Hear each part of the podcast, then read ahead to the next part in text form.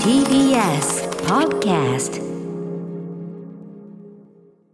時刻は6時30分になりました。12月16日金曜日。TBS ラジオキーセーションにお送りしているアフターシックスジャンクション。パーソナリティの歌丸さんは風邪からの回復まであと一息。ということで大事を取って今夜もお休み。今夜は金曜パートナー私 TBS アナウンサー山本貴明とボードゲームメーカードロッセルマイヤーズ代表渡辺則明さんでお送りしています。渡辺さん引き続きお願いします。よろしくお願いします。でここでですね先ほどですね歌丸さんからの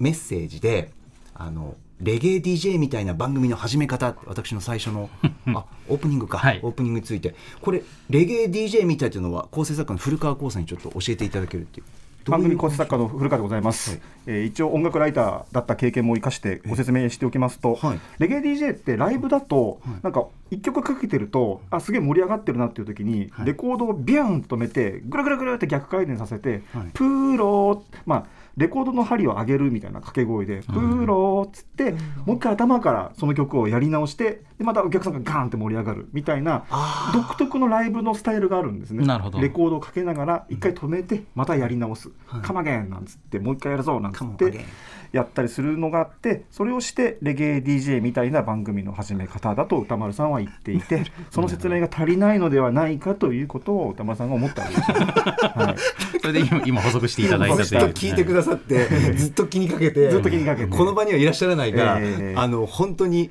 気にかけるというカロリーを使わせている、体に触りますかすいませんありがとうございます。まあ、まあ、確かにこの説明はでもあった方がいいので。なるほど。えということなんで、えー曲を途中で止めて頭からやり直したらレゲエ DJ みたいだと皆さん今後思ってください。なるほど。えーそうやりませんけどね。勉強になりましたね。勉強になりました。歌丸さんありがとうございます、さていつものこの時間ですけれども週刊映画辞表ムービーウォッチメンをお送りしてますが今夜はお休み。歌丸さんのザ・ファーストスラムダンク表は来週お送りしますお楽しみに代わりにカルチャー界の気になる人物動きを紹介するカルチャートークに参ります今夜は渡辺さんにとあるジャンルの2022年ベストを発表していただきますズバリどんなジャンルでしょうか？はい、えードロッセルマイヤーズ渡辺がおすすめするさまざまなループもの2022年ベストを発表しますお。願いします。After Six Junction. 生放送でお送りしています。アフターシックスジャンクションこの時間はムービーウォッチメンをお休みしてカルチャートークをお送りしています。今夜はボードゲームメーカードロッセルマイヤーズ代表渡辺則明さんがおすすめするさまざまなループもの2022年ベスト発表してもらいます。はい。はい。渡辺さんまずループものとは改めてとはいいうところ、から、えー、とループものっていうのは、まあ、時間があの巻き戻って何度も、えー、とドラマの中の同じシチュエーションを繰り返すというのが特徴の、まあ、ドラマ構造のことなんですけども、ええまあ、あの SF の一ジャンルとしてはもうかなり昔からあるんですけれども、はい。まあ、これがあの最近、まあ、あのすごく流行りましてで、まあ、過去10年ぐらいでめちゃくちゃいっぱいのループものが作られてきたというのが、まあ、皆さんある程度ご存知のとこかなと思うんですけども、まあ、これがねやっぱりお同じ物語形式を使いながら、まあ、いろんな表現が、あの試されているので、まあ、2022年に僕が触れたものとか、まあ、あと、まあ、あの今年のものじゃなくても、まあ、僕が最近、まあ、これはこれで特徴的で面白いなと思った、まあ、ループものの作品をお勧めしていきたいという企画でございます。えっとここに来てなぜループものに注目というよりは渡辺さん自身がもうループものずっと好きだったという。そうなんですよね。僕やっぱゲームデザイナーなので、ええ。あの構造のある話が好きなんですよ。構造のはいシステムがあるというかね、まあ、言ってしまえばゲームシステムみたいなものを内蔵した話が好きで、ええなんでまあ戦隊ものが好きなのもかなりそれに多分関係している、ええでなんかその要はゲームシなんかよ様式があるというかね。はい。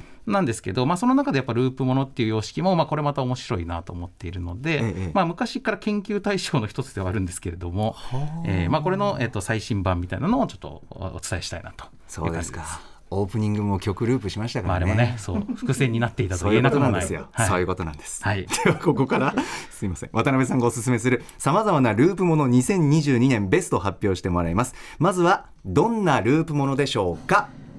はい、えー、2022年、えーベストループ映画部門ベストに輝いたのはマンデーズこのタイムループ上司に気づかせないと終わらないです。これはね、はい。まあ、この映画ね、すごくあのリスナーメールでもあのずっとこのリクエストがムービーウォッチメン宛てに来ていてそうですよね。でリスナー枠に入ってたんですよ。そうそうで毎週これが当たんなくってリスナーがめっちゃがっかりしているのを見て、ええまあ、そんなに面白いんだなと思って、まあ、見に行ったんですけどなるほど。まあ、僕そのタイムループにずっと興味があると言いながら、はい。まあ、正直この映画はあのその予告のなんかポスタービジュアルとか見る限りだとそんなにあのひ最初惹かれてなかったんですけど正直、ええ。ただ見に行ってみたらめちゃくちゃ面白くてですねしかも新しいじゃんって思ってあそうですか。このタイムループウォッチャーの僕からしてもはい。かなり新しくてですね、まあ、どんな映画かと言いますと、はいまあ、ちょっと先に作品のプロフィールをお願いします。はい説明します、えー長編デビュー作「14歳のしおり」で注目された竹林涼さんが監督を務めて、えータイムループに陥った小さなオフィスの社員たちが脱出を目指して奮闘する姿を描いたコメディ描いたコメディ主な出演は丸井ワンさん牧田スポーツさんなど。えー10月14日から公開され番組にもたくさんのリクエストをいただきまして、えー現在都内では渋谷シネクインと新宿武蔵野間東宝シネマズ日本橋などで上映中ということなんですね。はい。はい。でまあ、この映画なんですけど、ええ。まあ、すごい変わってるんですが、まあ、どの辺が変わってるかと言いますと、まず、えっとえっとオフィス、まあ、職場、まあ、職場の環境プラスタイムループっていうところが、まあ、まず着想なんですよね。はい。で、えっと、なのでこう、まあ、あるこう小さい広告代理店があって、はい。でそこではまあずっとみんながもうあの今週末が締め切りの仕事があって、ええ。ずっと徹夜したい会会会社にた泊まり込んだりとかしてるんですよ。締め切りに追われてる。締め切りに追われてる。でて、そうすると、はい。まあ、夜朝目が覚めた時に、ええ。今日何曜日だっけみたいになるじゃないですか。なんか曜日とか時間の感覚が曖昧になっていく感じ。でこれがタイムループなのではっていう着想の入り方をしていてでこうなんかずっとこれやってる気がするんだけどっていうのが実際そうですと。でそのことに登場人物たちが気づいていくんですよ。これがまあ一個ね。そう面白いところ。でえしかもこの登場人物たち新これが一番新しいと思うんですけど、はい。タイムループものというもの物語のジャンルにはい。すごく詳しいんですよ。登場人物たちが。あもうもうタイムループものっていうのがある前提の世界。なので、ええ。まあこの人たちはいろんな物語とか映画とかでタイムループものをいっぱい見てるのであそういう背景がある人物そうなんですよ、なのでこの人たち自身がえこれタイムループじゃないってなった時に、はい。い、ろんなことをねあのショートカットで気づくっていうか タイムループものって例えばですけど、えーこのメンバーの中に誰か時間が進んでほしくないと思ってる人がいるんだよと。その人にこのこと気づかせてはい。この時間を前に進ませたいとこう気持ちを変えさせることがええ。タイムループ脱出のスイッチになるというのがよくあるパターンというふうに みんなが思ってみんな登場人物たちが。たちがき分かるんですよね。なので、まあ、僕ら自身もタイムループものをこの10年間で散々いっぱい見てるので、はいだそういうふうにタイムループリテラシーがみんな観客が上がっちゃってるわけですけどなるほど。そのリテラシーに合わせた登場人物なのそういうでことなんだ。そこがねもどかしくないんですよ。なんで僕らが普通に、まあ、昔の古典的なタイムループ見てるともうすぐこれしろやとか。あの人にすぐこれ言えばいいじゃんみたいな突っ込みたくなる。お突っ込突っ込みたくなるところを、はい。とこの登場人物たちは割とね最短距離でそれ行こうとするんですよ。ところがうまくいかないへえでここが第3の面白いポイントで主主人公が、い。まあ、そのことに気づいて、まあ、だったらだったら部長に言言えばいいじゃん。ださっきのねその、この人がキーマンなんじゃないかって、まあ、タイトルにも入ってるんで、まあ、ネタバレでもなんでもないんですけど、ええ部長がキーマンなんじゃないかってなるんですよ。上司に気づかせないと終わらないというタイトルだから。で、まあ、この部長がねあの牧田スポーツさんなんですけど、はい。でこの部長に気づかせればいいんだったらもう部長に言おうよっつってもう部長に言いに行くわっつってなるんだけどそうでしょうね。だけどこれね言っても無駄なんですよ。えなぜですか？ちゃんと話聞いてもらえないんですよ。で、ここが面白いんですけど、はいこの主人公が一番最初に気づくっていうパターンがタイムループも多いんですけど、はいこの話は主人公よりも先に、後輩の男の子たちの方が先に気づいてるんですよ。あーこれタイムループじゃね？タイムループだって。で、主人公が3番目ぐらいに気づくんですね。はいで、その部長に言いに行ったらダメだったってなった時に、でしょ？って、もうね、僕らね、それこそね、何回もやったんですよ、それ。という展開になる。だからもう、何回も何回も試してダメだったんですよと。そうああそうあそのタイムループ何回も何回もしてそう。ずっとしてる中でずっと試して過去に試しましたよ部長に言うの最初にややってよそんなの 全然ダメなんです検証済みなんだ。聞いてもらえで じゃあなどうしたら聞いてもらえるかっていうとこれが会社の縮図で、えっと、はいもう僕らが直接部長に行っても話聞いてもらえないんでろくに、えあの僕らはあなたにあなただったらちょっと主人公はちょっと先輩なんですよね。えなるほど。だったら聞いてもらえるかなって思って、であなたがもうちょっと偉い人に聞いてもらって、この会社システムの中で上にちょっとずつ上進していくことによって最終的に部長に話を聞いてもらえる場を作るっていうですね。はあこの会社の縮図みたいなのがこのタイムループものの話の構造の中にうまく入っていて。なるで結果ねこのタイムループっていうのは要はそのタイムループを扱いながらいろんなテーマを今まで描いてきていて、ええ。例えば青春の心の春巡とか、あのこの楽しい時間もずっと続いてほしいとか、まあいろいろいろんななんか悩みのこととかね、まあ、いろんなことを重ねてるんですけど、ええこのマンデーズで重ねられてるのは職場におけるディスコミュニケーション。うんうんで世代の差とか、うんうん。それぞれの置かれている環境の差とかええこの会社のこと好き嫌いとか、本当はもっといい会社で働きたいと思ってるとこのこの会社に実は愛着があるとか、ええそういういろんな差によってコミュニケーションが成立してないっていうことを、はい。の解消をしていくことがタイムループの解決のあ解放になっていくというですね。えー、一社員としてもちょっと面白そう。だから社会人としてねこんなに刺さるタイムループがあるだろうかと。そういうことなんだ、で最終的的には本当にいい話になっていくんですよ。あそうですか。それだけは言える。それだけはちょっときあ、うん。なるほど。だからまあいわゆる笑って泣けるというやつの本当にそのこう映画になっていてでエンディングでリリスクが流れると。あなるほうんど、いうことでね、まあ、これはまあリスナーがねこんなに押しまくるのも分かる。年間ベストに入ってもおかしくないという感じの映画でした。なるほど。じゃあちょっとなんだろうな。会会社という組織の中で、あのタイムループが起こってでいろんなことがこう露呈するというか、うん。タイムループだけじゃないなんか日常の問題がそうなんですよ。こういうところがこういうところがっていう。職場で軽視されているあの人が実は大事なみたいなね。まあ、そういうこととか、まあ、いろんなことが起こってくるんですけど、まあ、その辺はあのまだ公開中なんでそうですね。ぜひ見ていただいて。えこれ気にはい、なるな、まだちょっと公開感はだいぶ減っちゃってるんですけど、ええちょっとこうやってるんで、まあ、ロングランですよね、だからね、人気がそうですね。なので、まあ、ぜひ見ていただきたいと思います。マンデーズこのタイムループ上司に気づかせないと終わらない紹介していただきました。はい、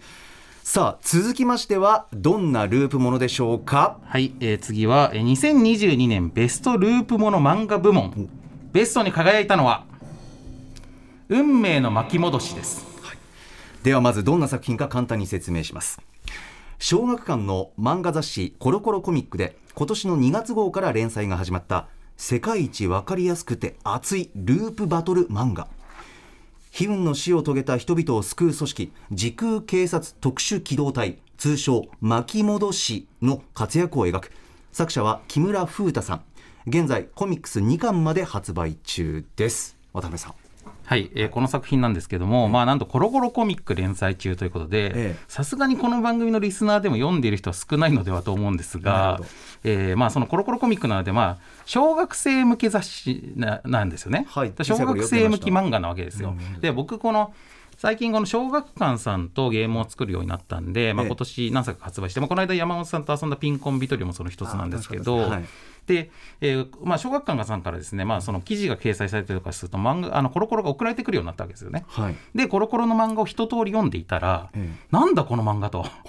めちゃくちゃ面白いじゃないかっていうのがこの運命の巻き戻しで。え。えーとまああの主人公がですね、まあ、巻き戻しという、まあ、仕事っていうかね、まあ、そういうポジションの、まあ、いわばタイムパトロールみたいな、はい。えー仕事をしている、まあ、少年なんですよね。巻き戻すという漢字の後にあのなんだ弁護士の死がついてます、まあそう弁護士の死巻き戻し。武士の死がついている、はい。だからまあ巻き戻なんて発音するのか僕よくわかんないんですが、ええ。ーまあ仮に巻き戻しとしましょう、はい。巻き戻しという仕事をしていて、え。えーとで右目巻き戻しはですね右目にいつも眼帯をつけてるんですよみんな。はいつけてる。でこの眼帯を外すと右目の力が発動して、はい。えー時間をちょっと巻き戻すことができる。うんうんうん。というこの力だけを使って、えーとまあ、いろんな事件を解決していくんですけど、えええーで第1話、まあ、最初の方はですね、まあ、1話完結式なんで、あの読んでもらうとどんな漫画か分かりやすいんですが例えば第1話は、はい。えー、と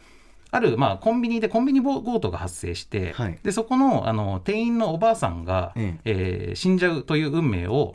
あの避けると。えででおばあさんを救うという話なんですけど、でそのために主人公はでもあの時間を巻き戻す能力はあるんですけど、はいでもそれ以外になんかすごい特殊な戦闘技能があるとかそういうわけじゃないので、例えばこうあのこの強盗はですね、えっと、銃を持ってるんですけど、えで銃を撃たれた時に銃に当たって死にながら巻き戻して銃の弾のあの撃たれるタイミングとか弾道を覚えていくんですよ。はいでだんだん全ての弾をかわせるようになっていく。で何回も何回も死にながら、ええ。ー繰り返していくことによって、はい。えー敵の弾を全部かわしておばあさんを助けてみたいなことができるようになっていくっていう。ああそこが面白いところですよね。だから果敢さとあのなんかそう守るっていうか強い気持ちうん。だけはあって、あとは巻き戻せるっていうその条件だけですもんね。気持ちとね巻き戻すっていう能力だけ。だから今はこの主人公は、まあ、工夫とそうですよね。創意工夫と、あの粘り強さだけで物事を解決していくっていう新しいタイプの少年漫画の主人公なんですよね。ええまあでもこれを少年漫画でこの漫画が出されてるってことは、なんかこうなんだろうな。小さい子たちもなんか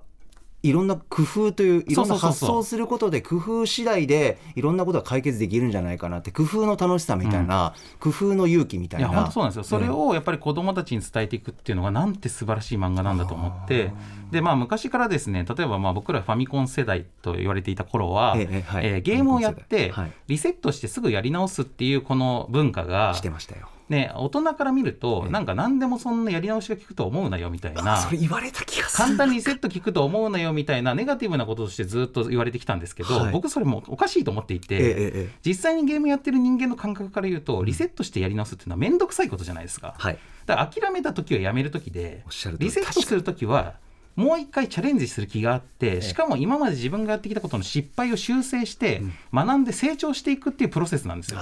でそのことをポジティブに捉えているのがこの漫画で。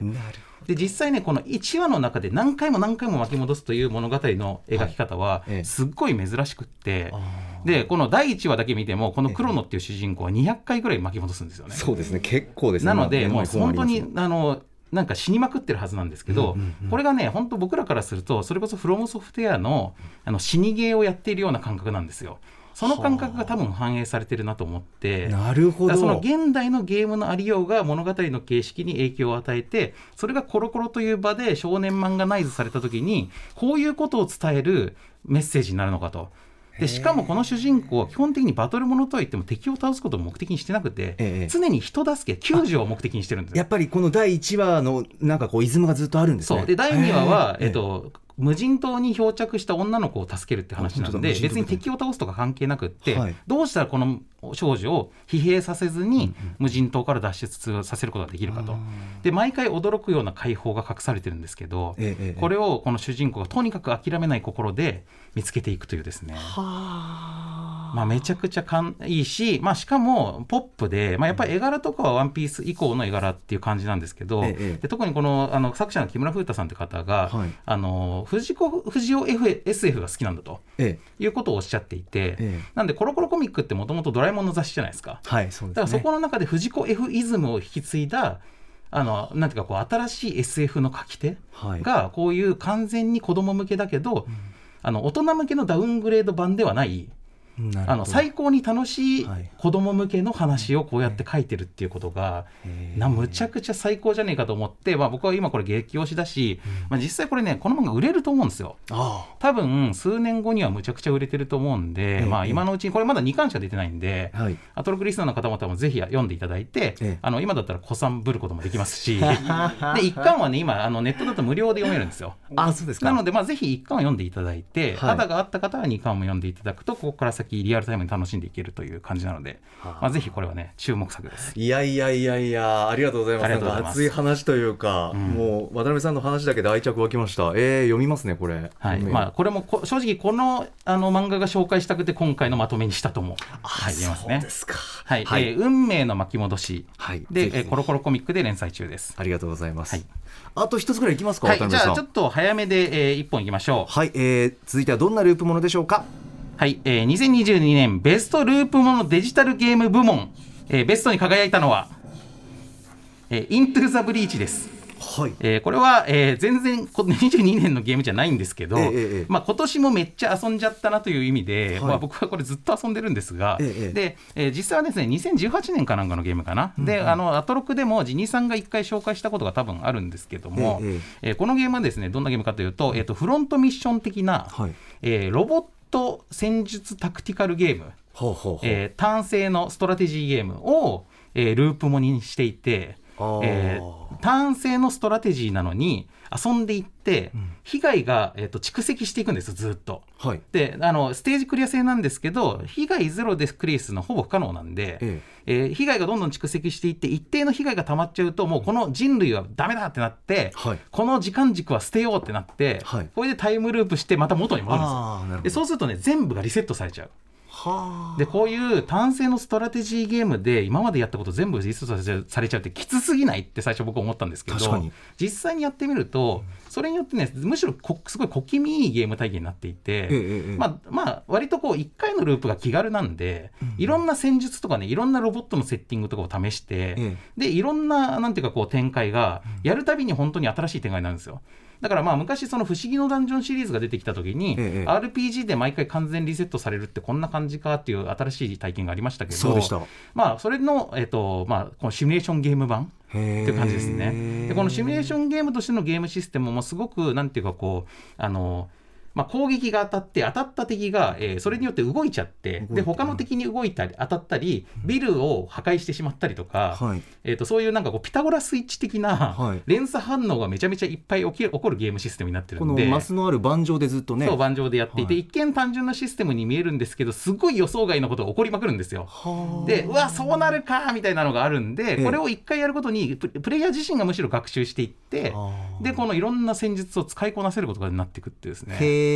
なので、まあ、プレイの歯応えもすごいありますし、はいえー遊んでる間ずっと楽しいみたいな感じでまあ、こういう頭使うシミュレーションゲームみたいなのが嫌いじゃない方にはもう超絶おすすめです。ああそうです。イントゥザブリーチ、こちら任天堂スイッチ版 PC 版が販売中。またネットフリックス加入者モバイルアプリ版でもプレイ可能ということです。い、やー渡辺さん、はいありがとうございます。ありがとうございます一貫して素晴らしいループものを紹介していただきました。改めておさらいします。えー映画部門。マンデイズこのタイムループ上司に気づかせないと終わらない。そして漫画部門は運命の巻き戻し。そしてデジタルゲーム部門は Into the Breach この3つを紹介していただきました。はい。いやーちょっと渡辺さんいかがでしたか？紹介してみていやなんかだんだんよようやく落ち着いてきましたね。この特集的なコーナーの方がなんかええ。気持ちが落ち着くっていやもう本当にはいおんぶに抱っこでありがとうございます。でもめちゃくちゃ楽しかったです、はい。ちょっとどれもチェックしてみます、うん。マンデーズとね巻き戻しは本当にむちゃくちゃおすすめなんで。ああそうですか、はい。映画漫画、うん。ぜひぜひ皆さんチェックしてみてくださいということで来週月曜日のこの時間はライターのカルロス矢吹さんとチャッピー加藤さんに2022年のプロ野球をグルメ視点で総括していただきます。渡辺さんこの時間ありがとうございました。ありがとうございました。After Six Junction.